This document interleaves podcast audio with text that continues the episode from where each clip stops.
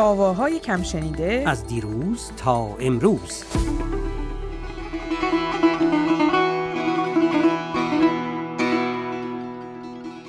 یار دل خوشم دل خوشم. دل خوشم با غزلی تازه همینم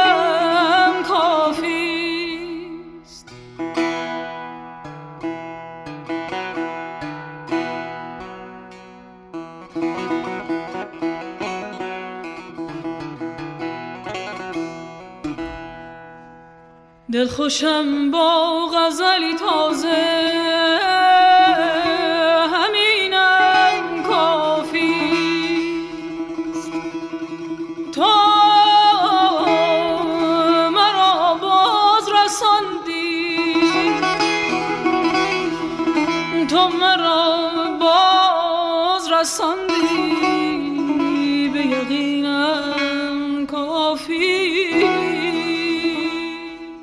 درود بر شنوندگان ارجمند.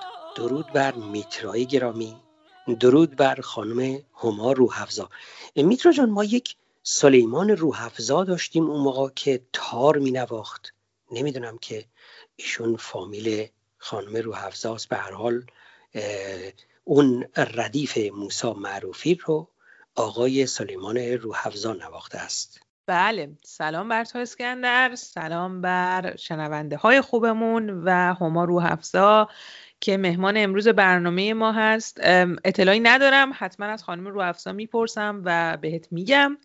اما می‌خوام خیلی سریع برم برنامه رو شروع بکنم و در مورد خانم روحفزا بگم که متولد سال 1359 در شهرستان فیروسکو هستند. تحصیلاتشون مرتبط با موسیقی نبوده در رشته روانشناسی بالینی تحصیل کردن که البته در سالیان بعد از این رشته تحصیلی و موسیقی با هم استفاده کردند و کارهای یعنی شده موسیقی. بالینی نه اه، کتابی رو در واقع تعلیف کردن که اگر الان درست خاطرم مونده باشه در واقع نقش موسیقی در درمان در واقع برخی از بیماری های روحی بوده آه، که خانم آه، روحفزا اه، به روی این مسئله دست گذاشتن و خیلی جالب بود واسه من. پس تو رو خدا به ایشون بگو این کتابشون اگر که دیجیتال موجود است ما خیلی مایل حتما. هستیم که بخونیم شاید این بیماری های جنبیمون خود بهتر شد. خانم روحفزا از سال 1377 آغاز کردند فراگیری موسیقی رو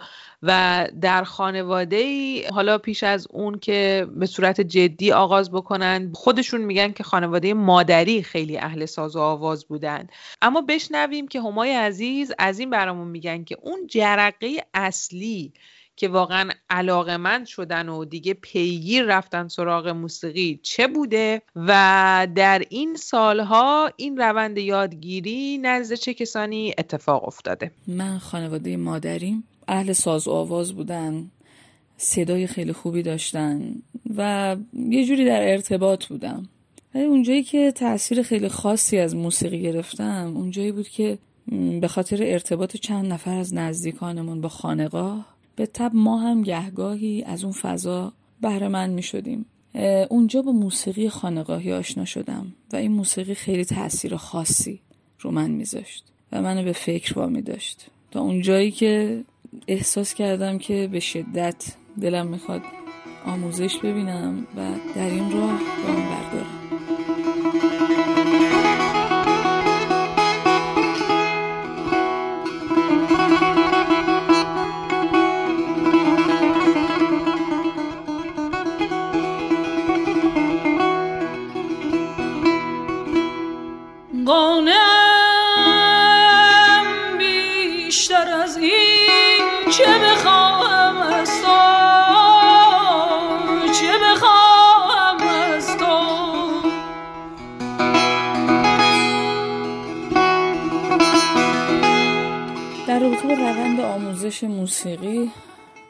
روند از سال 77 آغاز شد و توسط اساتید گرانقدری آقای صادق تعریف، آقای بیژن کامکار برای دف، آقای علیرضا راستینفر برای ستار آقای محمد زنوری برای تنبور و ستار آقای فرید خردمند برای تصنیف خانی و دایره نوازی آقای محسن کرامتی برای آواز که پس از یک سال که از شروع آواز نزد ایشون گذشت با صلاح دید استاد کرامتی در کارگاه های استاد شجریان شرکت کردن. کارگاه که چند هزار نفر توش شرکت کرده بودن قصد داشتن تنها شش نفر از خانم ها رو انتخاب کنن در ابتدا و شش نفر از آقایون که من سعادت این رو داشتم که جزو همون شش نفر باشم که بعد این برنامه تغییر کرد با تقاضای فرنگستان هنر اگه اشتباه نکنم و شاگردانشون. دوباره یه تعداد دیگه به این سیستم اضافه شد و نهایتا کلاس ها تشکیل شد. در اون دوره من هم پیش استاد کرامتی می‌رفتم که ردیف رو کامل بکنم چون هنوز ردیف رو تموم نکرده بودم و ردیف گام اوله برای آموزش آواز. و همین که در کلاس های استاد کارهای پیشرفت و پیچیده ایشون رو طبق روند کلاس کار می‌کردم. که خب خیلی دوره سخت و توان فرسایی برای من بود چون کارهایی که باید انجام می‌دادم چند برابر شده بود. این اساتیدی که از محضرشون استفاده کردم هر کدوم دورانهای خیلی خاصی رو برای من رقم زدن و نکات قابل توجهی رو از هر کدوم آموختم که هیچ وقت فراموش نمی کنم و همواره ازشون سپاس گذارم. اما در کلاس استاد شجریان به خاطر اینکه آوازهای ایشون بسیار پیچیده بود و کار اصلی رو باید خودمون انجام می‌دادیم و اون هم کشف تکنیک های استاد از طریق شنیدن آواز توسط خودمون بود طبیعتا بسیار سختتر و بسیار تاثیرگذارتر از هر دوره‌ای که داشتم برای من بود. بیشتر از این چه بخواهم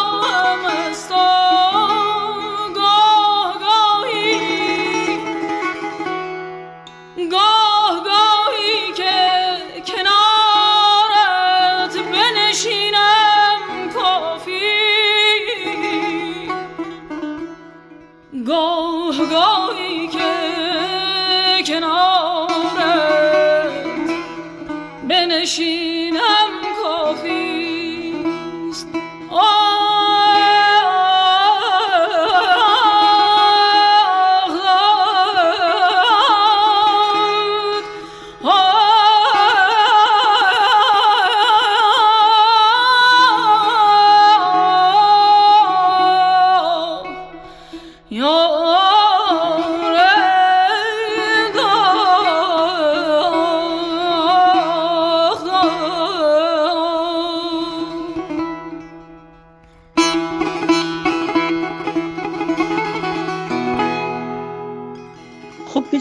اولا اینکه اون جرقه اصلی رو که گفتی اون جرقه اصلی که تو منتقد شدی و هی از ما انتقاد می‌کنی اونم باید پیدا کرد ولی خب حالا دیگه تفره نرم. در اصل جالب اینه که معمولا این پدیده های خانقاهی خیلی آسمانی میشن و آدم دنبال یه چیزهایی میگرده که زمینی نیستن. حالا ایشون به نوت ها و آهنگ ها و نواها رسیده برای من خیلی جالب و خیلی خوبه. بله خیلی هم عالیه و حالا بیشتر وقتی که برنامه پیش بره خانم روحفزا برامون میگن که واقعا خیلی هم در این سالها پرکار بودند. اما می‌خوام در اینجای برنامه در مورد آواز بیات ترکی که کوتاه در ابتدای برنامه و بعد از اون هم در لابلای صحبت هامون داریم میشنویم بگم که این آواز رو خانم روحفزا با گروه اورنگ اجرا کرده بودند. قرار بودش که این آواز در کنسرتی اجرا بشه که به دلایلی نشد و در اون آلبوم معروفی که از خوانندگان زن در فرانسه منتشر شد. سالها پیش آواز زنان بود اگر بله، اسمش بله. رو اشتباه نگم. این آواز در اون مجموعه منتشر شد. اما بیشتر از خود هما و افسا بشنویم. این آواز در مایه بیات ترک و دشتی هست که در سال 91 طراحی کردم. در اون زمان با گروه اورنگ ما قصد اجرای کنسرت خصوصی رو داشتیم که یه پارتش بیات ترک بود و برای اون پارت تنظیم شد این آواز. اما متاسفانه به خاطر شرایط خاصی که قبل کنسرت پیش اومد ما از اجرای کنسرت صرف نظر کردیم و تنها به ضبط این آواز بسنده کردیم. که نوازنده ستار هم آقای کسر زندی هستن. این آواز البته در یک آلبومی که در کشور فرانسه منتشر شد چند سال بعد به نام آواز زنان. در اون آلبوم استفاده شد. شعر این آواز از آقای محمد علی بهمنی هست که من به خاطر فضای بسیار زیبا و عاشقانه که این شعر داره انتخابش کردم و سعی کردم اون تأثیری که رو من می‌ذاره رو بتونم در قالب آواز بیانش بکنم. دل خوشم دل خوشم دل خوشم با غزلی تازه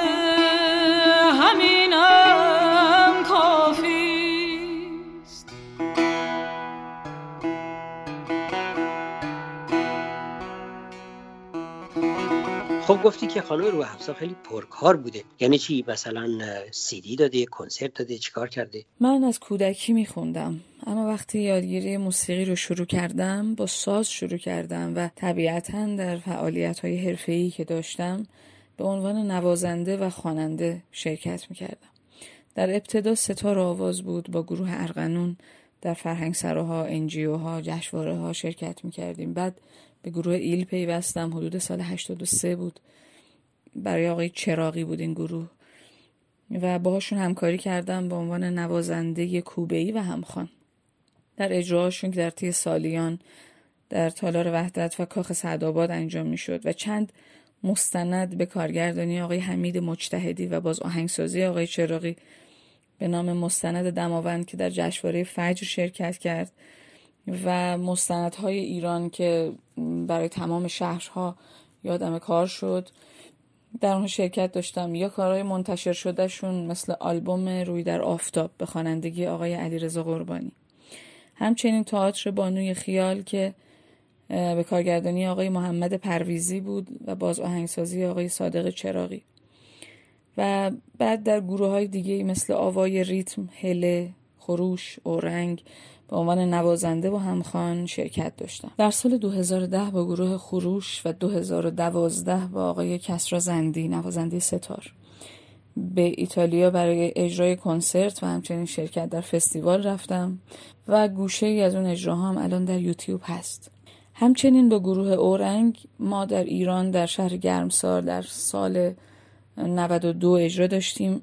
متاسفانه اون اجرا با اینکه همخانی بود اما چون صدای من به راحتی شنیده می‌شد شب دوم اجرا رو کنسل کردن و با اینکه این کنسرت با اقبال خیلی خوبی مواجه شده بود و تمام بلیط های شب دوم فروش رفته بود ما مجبور شدیم این اجرا رو کنسل کنیم. از فعالیت های دیگه که داشتم همکاری در چند آلبوم از جمله درآمد دوم به آهنگسازی آقای ژان دورینگ به عنوان خواننده و همچنین آواز زنان که پیشتر بهش اشاره کردم.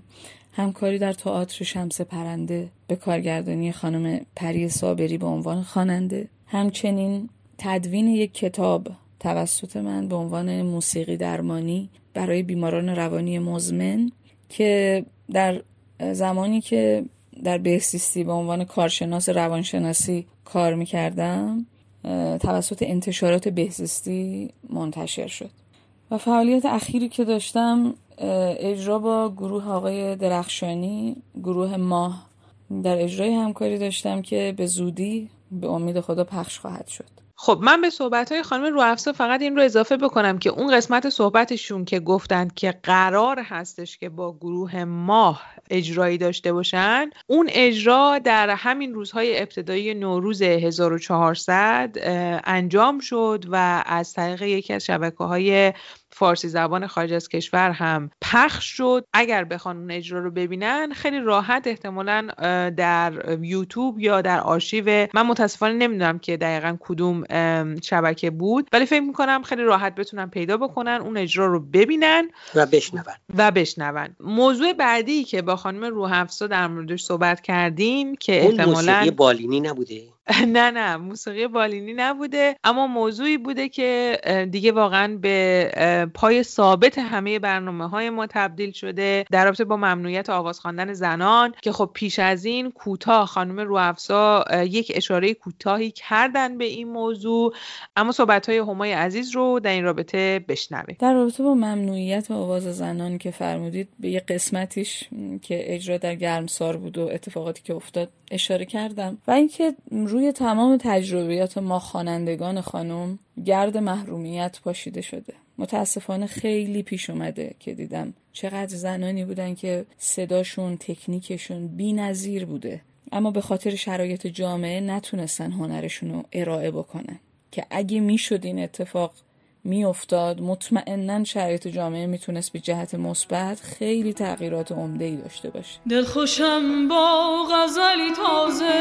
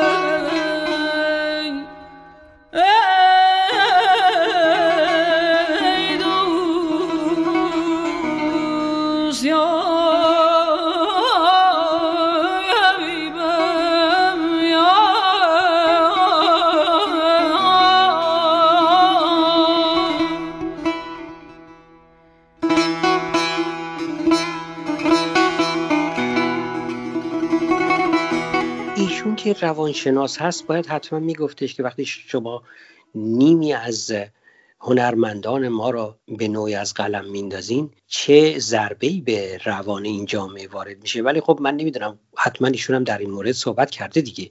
باید بگم اساسا وقتی موسیقی رو یا آواز رو شروع کردم طبیعتا برای اجرا نبود برای آموختن بود و اینکه می‌خواستم از این بهر بیکران بهره مند بشم. بنابراین وصل بودن به موسیقی هیچ ارتباطی با ممنوعیت نداره. کسی که طعم شیرین اتصال با هنر مخصوصا هنر موسیقی رو در خودش کشف کرده باشه هیچ وقت دیگه نمی‌تونه اونو رها کنه. چون این عنصر تبدیل میشه به بهترین همراه براش که بدون اون نمی‌تونه دیگه به راحتی در مسیر پرفراز و نشیب زندگی گام برداره. بنابراین بودن باهاش دیگه یک لزوم میشه برای اون هنرمند. اما داستان از اونجای شروع میشه که تو به عنوان یه موزیسین یا خواننده می‌خوای این درک شیرینی که داشتی در موسیقی رو و این تجربه ای که باعث ارتقا شده در وجودت رو بخوای با انسانهای دیگه به اشتراک بذاری و اونا رو هم مانند خودت کمکشون کنی که کشفش کنن ازش لذت ببرن و باهاش همراه بشن. اما یه دفعه به یه دیوار برمیخوری به نام قانون. پس دیگه اجبارا اون طعم شیرین رو فقط باید با خودت به اشتراک بذاری یا با نزدیکان دوستانت و یا افرادی که خارج از این مرز و هستن. و این واقعا حسرت بزرگی برای من همیشه بوده و هست که وقتی تاثیر اجرای کنسرتم روی شنونده ها می‌بینم در وجودشون می‌بینم واقعا حسرت می‌خورم که چرا نمی‌تونم تو کشور خودم این حال و هوا رو هدیه بدم. به آدمایی که دوستشون دارم به آدمایی که هموطنم هستن و با دردهاشون آشنا هستم چرا نمی‌تونم از این لحاظ که تواناییشو دارم این کمک بزرگ بکنم؟ همونطور که می‌دونید موسیقی ارتقا بخشه و خیلی می‌تونه کمک بکنه در مرتفع شدن مشکلات افراد. بله صحبت های هما روح افزار رو شنیدیم و واقعا خیلی حسرت برانگیز هست. یعنی اون قسمت صحبتشون که می‌گفتن که وقتی که در خارج از ایران کنسرت میدن و خب این میزان استقبال رو می‌بینن و همیشه در این مواقع فکر می‌کنن به اینکه چرا در ایران برای کسانی که در داخل ایران هستن نمی‌تونن یه همچین برنامه رو اجرا بکنن خیلی خوب فکر می‌کنم همه ما بتونیم متوجه این داستان بشیم که چقدر واقعا تاسف بار این مسئله. به هر حال بارها و بارها در برنامه های مختلف گفتیم انقدر در مورد این مسئله ما صحبت می‌کنیم که دیگه به یک روال کاملا طبیعی و عادی تبدیل بشه و صدای زنان رو بتونیم همپا و هم نوا با آقایون بشنویم. اما اگه آقا باشن البته. اگر آقا باشن. خب. بریم به صورت کامل. این آواز بسیار زیبای بریت ترک با صدای زیباتر خانم هما روحفزا رو بشنویم و همینجا هم بگم درود بر تو و درود بر شنوندگان. عزیزم.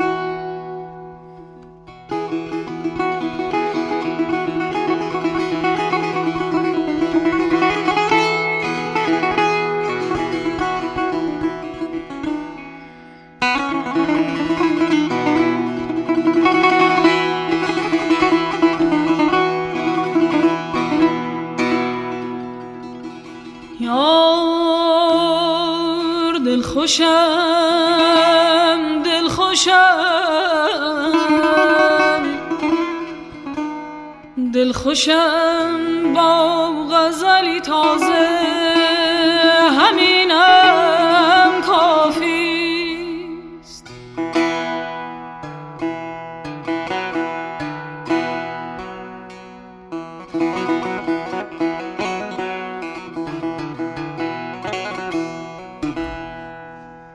دل خوشم با غزلی تازه